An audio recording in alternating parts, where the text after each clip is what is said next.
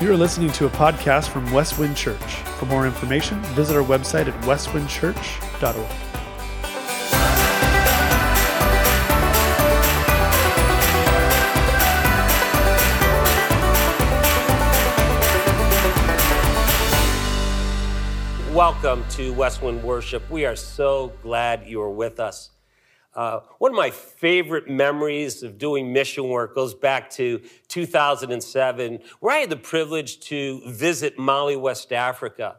Uh, the regional director, Roger Hahn, uh, invited me, and the purpose was simple just to envision, to pray about being a partner church with the International Mission Board to plant churches in the bush of Mali. Well, fast forward, that did happen. Uh, we have a presence in six villages today. But one of my fondest memories of that trip in 2007 took place when I met a gentleman, and his name is Brema. A young adult, had his own home. Let me show you a picture of Brema.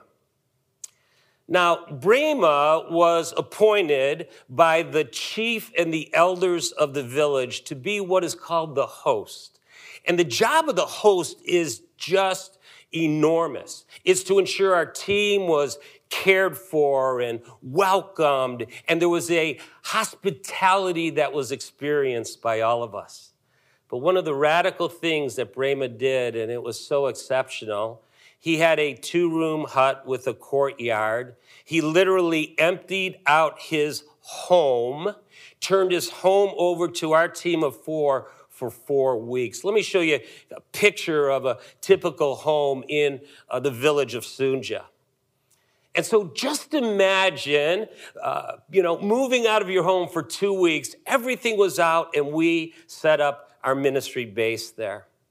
And the reason I share that story with you folks is as we continue to journey through the Gospel of Luke, we are going to see what is called biblical and Eastern hospitality.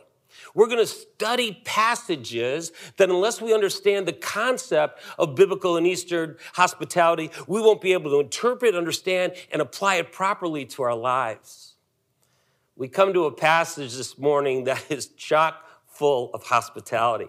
I hope you have your Bibles. I want to invite you to turn to Luke chapter 10. We're going to begin reading at verse uh, 28, five verses this morning, but beautifully packaged in a culture of hospitality. So follow along in your Bibles if you would. Luke records. While they were traveling, and they means Jesus and the disciples, he entered a village, and a woman named Martha, notice this, welcomed him into their home. She had a sister named Mary, who was also sat at the Lord's feet and was listening to what he said. But Martha was distracted by her many tasks and she came up and asked, Lord, don't you care that my sister has left me to serve alone? So tell her to give me a hand. The Lord answered her, Martha, Martha, you are worried and upset about many things, but one thing is necessary. Mary made the right choice, and it will not be taken away from her.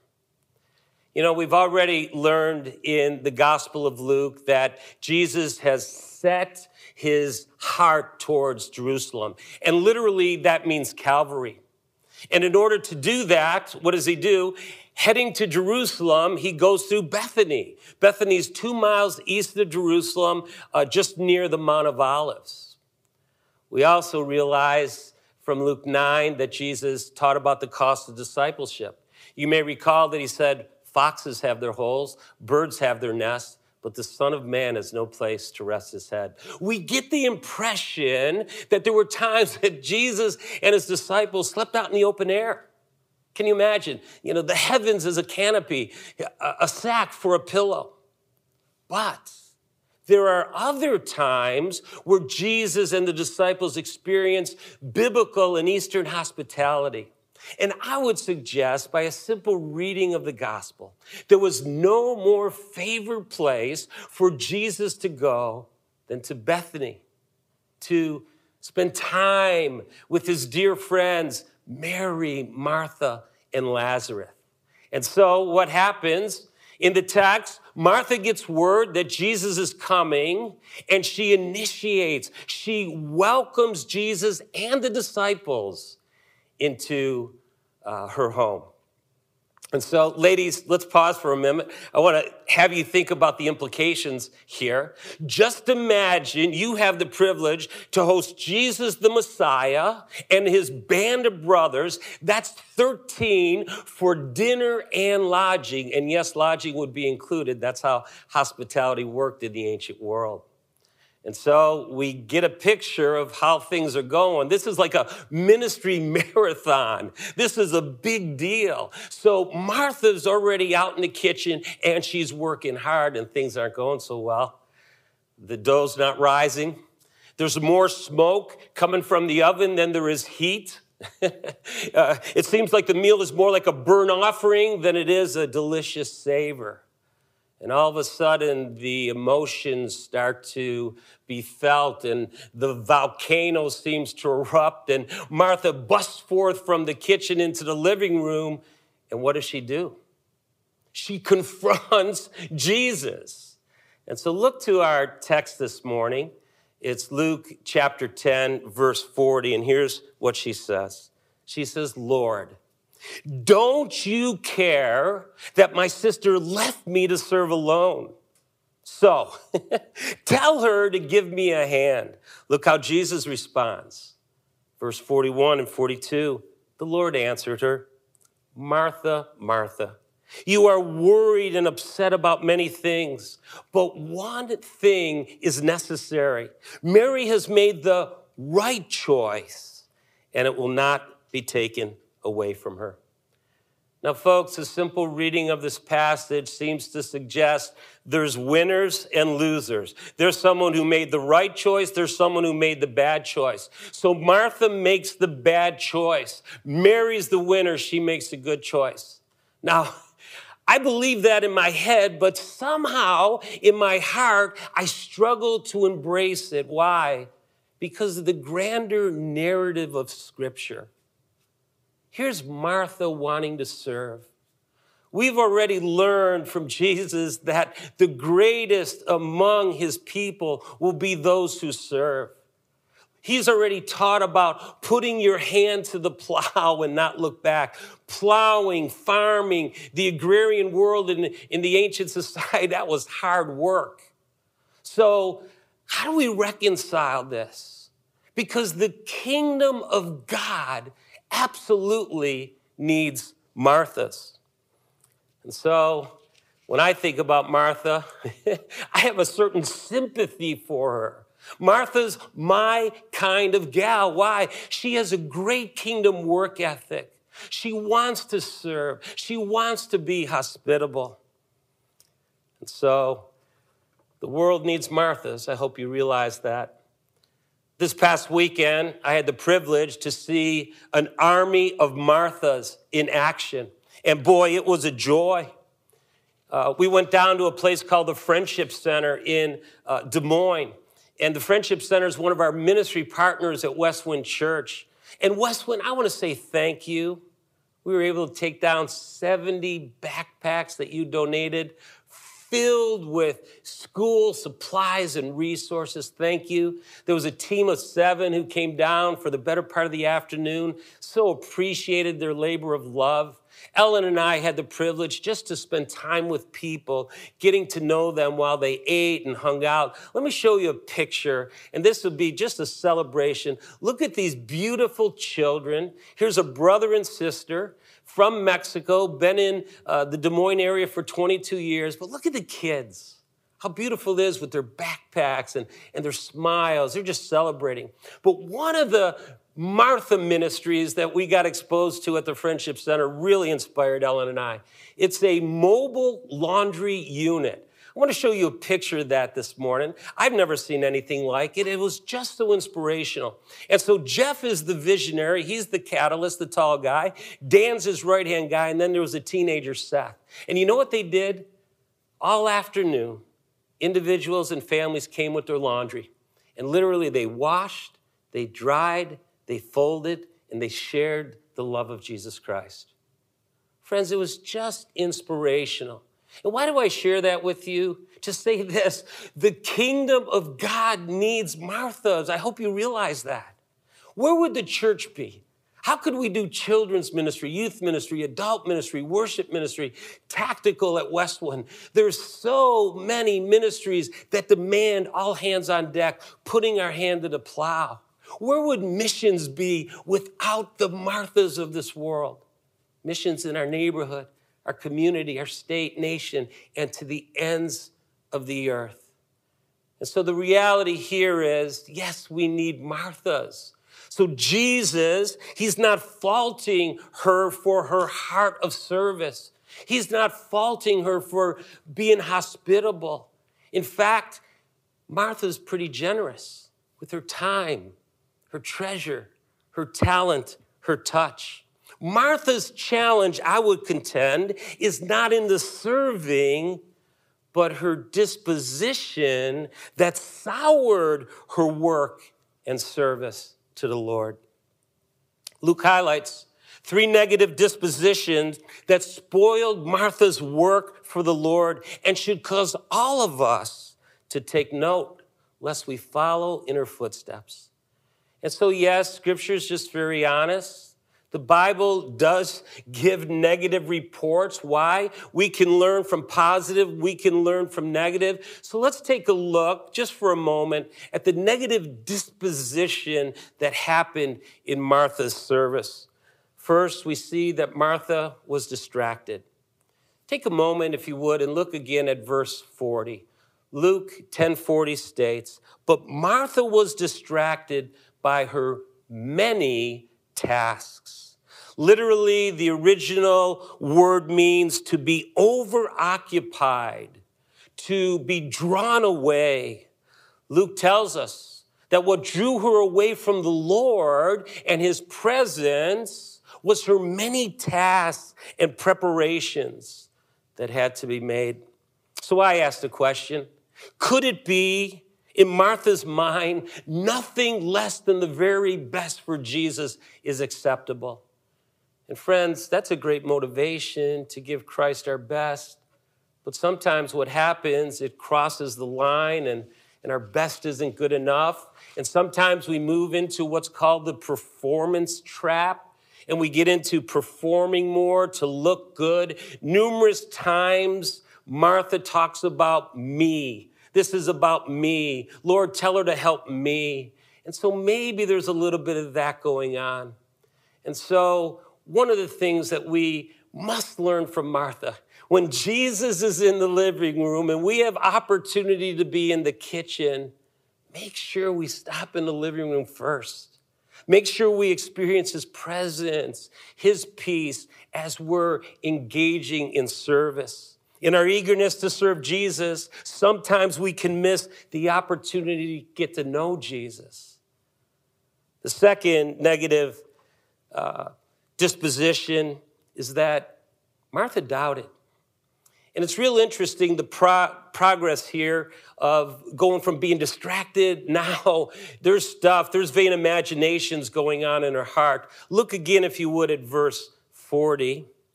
It says this She came up and asked, Lord, don't you care that my sister has left me to serve? So tell her to help me to give me a hand. You know, calling Jesus Lord and then confronting him in the same sentence seems like a, a pretty big contradiction. However, Martha's vain imagination now is beginning to run wild to the point of suggesting, sadly, think it through, that Jesus does not care. How sad to think that in our busyness, in our preoccupation, in our serving and doing, that the experience of God's love, His fellowship, His care, and His favor can feel absent. And so, again, another lesson to learn here from Martha. You know, she started to doubt the Savior's care for her. And then finally, negative disposition number three, she was depleted. Now, think about what happens here. So many distractions, maybe the performance mentality. Now she's doubting God's love and care for her, and that just depletes her spirit. Look, if you will, at verse 41. The Lord answered her. He saw what was going on. He felt the tension. Martha, Martha, two big words here. You are worried and upset about many things. You know, part of Martha's problem is that she was worried too much and was upset about what others were doing. She burst into the room. And what does she do? She confronts Jesus, but really she's pointing the finger at her sister. Tell her to help me. Martha had expectations of her sister, expectations of other. Hey, I'm serving, they should be serving too. And I think there's a beautiful lesson that we can learn from Martha's anxiety, her upsetness, her depletion. You know, folks, we all have the privilege to serve, and everybody has to steward their time, treasure, talent, and touch. But I think Martha reminds us to beware about pointing the finger at others. If we put more time into doing a self assessment, Lord, to search my heart, am I stewarding my time, my treasure, my talent and touch for your kingdom and glory? And then let that be an example instead of pointing a finger and calling others out. Now, maybe there's a time for that if you're in a really uh, mentoring type relationship and you know the intimacy of people's lives and details, but beware that the disposition of Martha could affect us all. And so Martha's depleted disposition soured God's work, and I would contend had a ripple effect on everybody. Just imagine what that party would have been like. The great intention was to host Jesus the disciples and just really have a hoopla. Martha was so looking forward to this. But what happens? Number one, her younger sister Mary is hurt. Martha called Mary out publicly. And boy, if you've learned one lesson, I've learned one lesson over the years is, you know, you, you rarely try to call people out publicly. You, you try to do that privately. Boom. Martha busts her publicly. Mary's hurt, and boy, the ripple effect. Just imagine being the band of brothers, the disciples. You know, it's real interesting. They're there, but they're not mentioned in the text, but they're watching this, they're experiencing this. Talk about awkward. But then, how sad. Jesus is the honored guest. And this is a culture of honor and shame. Remember, when you host well, when you're hospitable, you honor the community, you honor the leader, there's a good name. The honored guest is dishonored. Martha confronts Christ. Tell her to help me. Don't you care? Come on, Jesus. And so, what's beautiful about this passage is this we see how Jesus responds, and he responds in a very nurturing way. He says, Martha, Martha. And you can kind of hear the tenderness in, in his voice, the compassion, the sensitivity. He says, Martha, I understand that you and Mary are different. You have different giftings and personalities. One of the things Jesus doesn't say to Martha is, Oh, I wish you were more like your sister Mary. He doesn't do that at all. Martha would never be Mary, and Mary would never be Martha. And Jesus knew that and embraced that. And so he let them struggle with their strengths and grow in their areas of weakness. And then we come to what I would call the key verse of the passage. Luke 10:32. Look what Jesus says. Martha, Martha, you are worried, you're upset about many things, but this next phrase is the kicker. This is the heart, this is the guts of this passage. But one thing is necessary, and Mary has made the right choice, and it won't be taken away from her. Now, friends, I want to pause for a moment because as I studied this text, I personally had a pause. And here's what I wrote I said, wait a minute. One thing, Jesus? Seriously?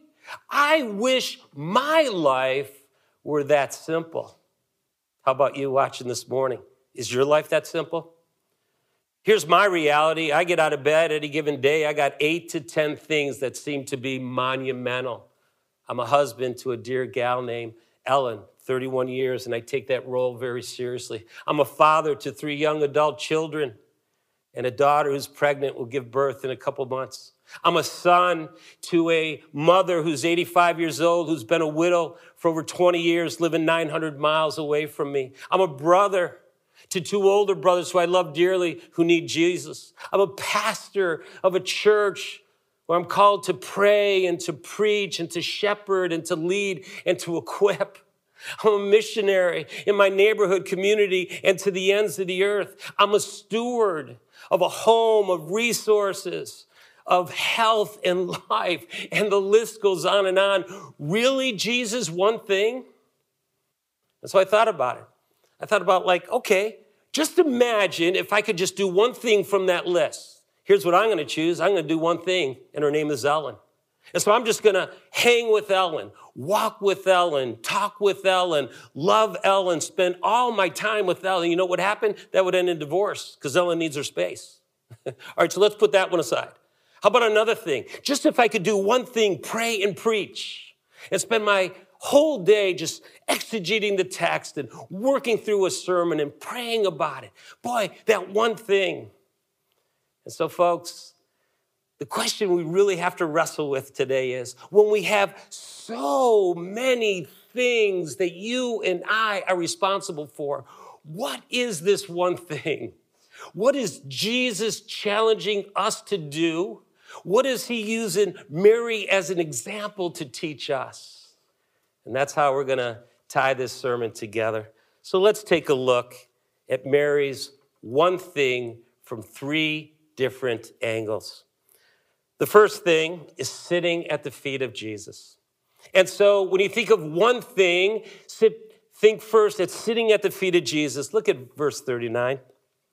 Mary, who also, and it's a key word, sat at the feet of Jesus. You go to John chapter 11 and 12, you'll see this disposition.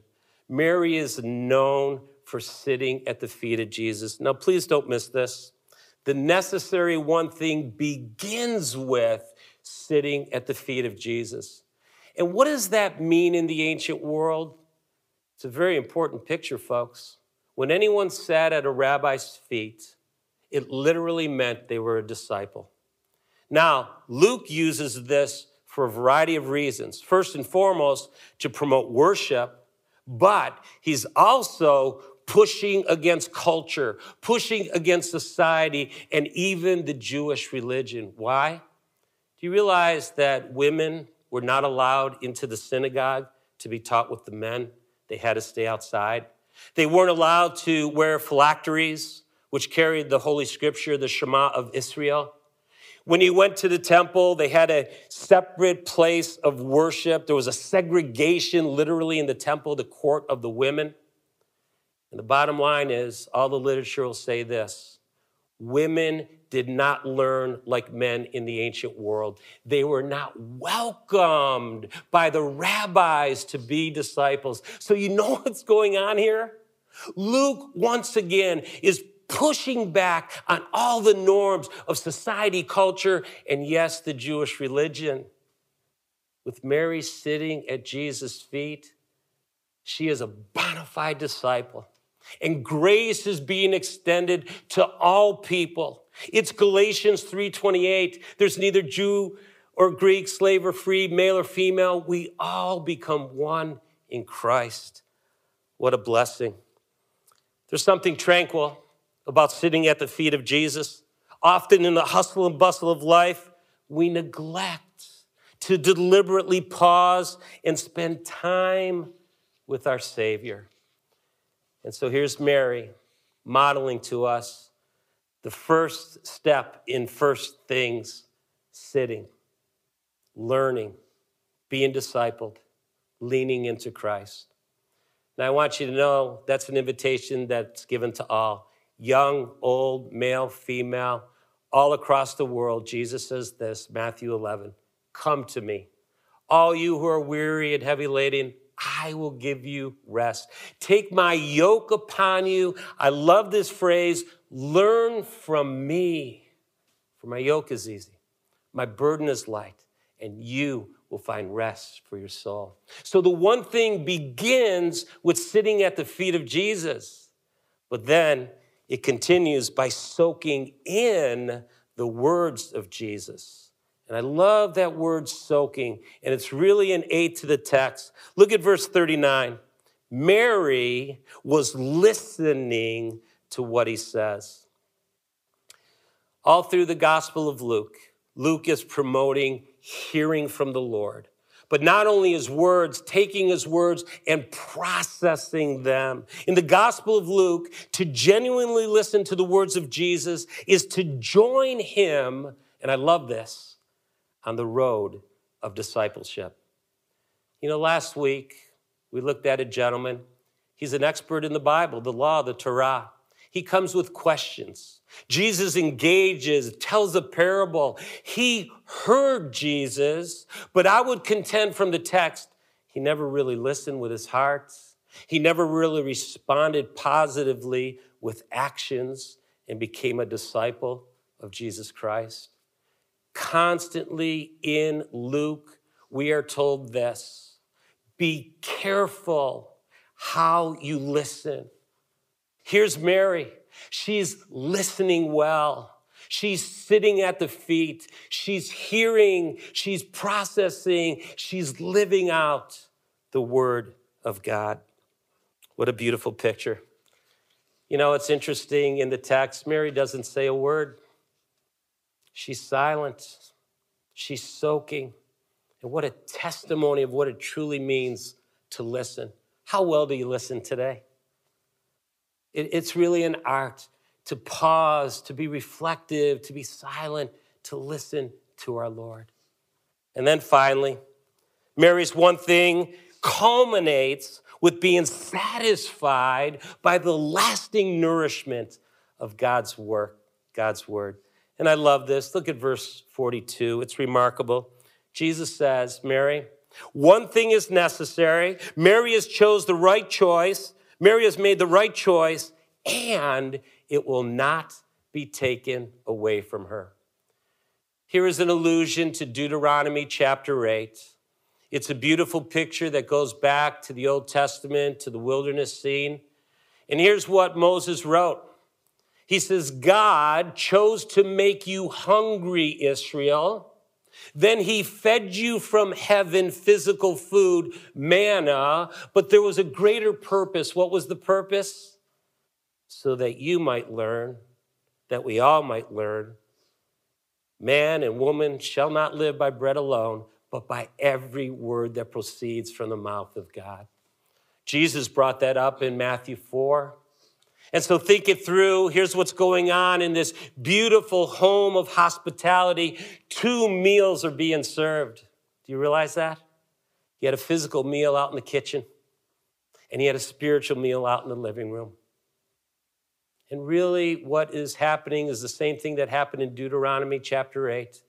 It's a contrast between manna that just satisfies for a day versus the living word of God that satisfies forever. And so, why does Jesus say Mary chose better? She chose the spiritual meal first, and it will not be taken away from her. And so, friends, here's the encouragement. Yes, we need Marthas. We absolutely need Marthas in the kingdom of God. We need servants, and the greatest among these is the servant. But I would contend before we move to the doing and serving, we have to sit at the feet of Jesus and learn to become, to be transformed, to feed our soul. The heart of this passage is this Martha works, Mary worships both are needed. Please remember that. But learn this great lesson. The best workers are first worshipers. A.W. Tozer said this, and it's a beautiful statement. We are called to an everlasting preoccupation with God. That's the heart of Mary.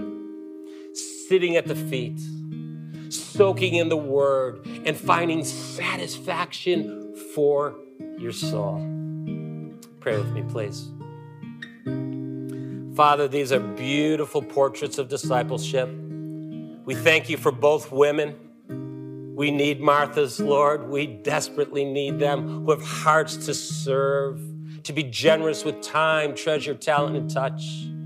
But we have to prioritize the heart of Mary. The best workers truly are first worshipers. So would you give us that kind of heart, Father? Would you call us to sit at your feet, to soak in your word, to be satisfied in you and your truth? So thank you, Lord. Thank you for the living word of God that transforms our lives. In Jesus' name we pray. Amen.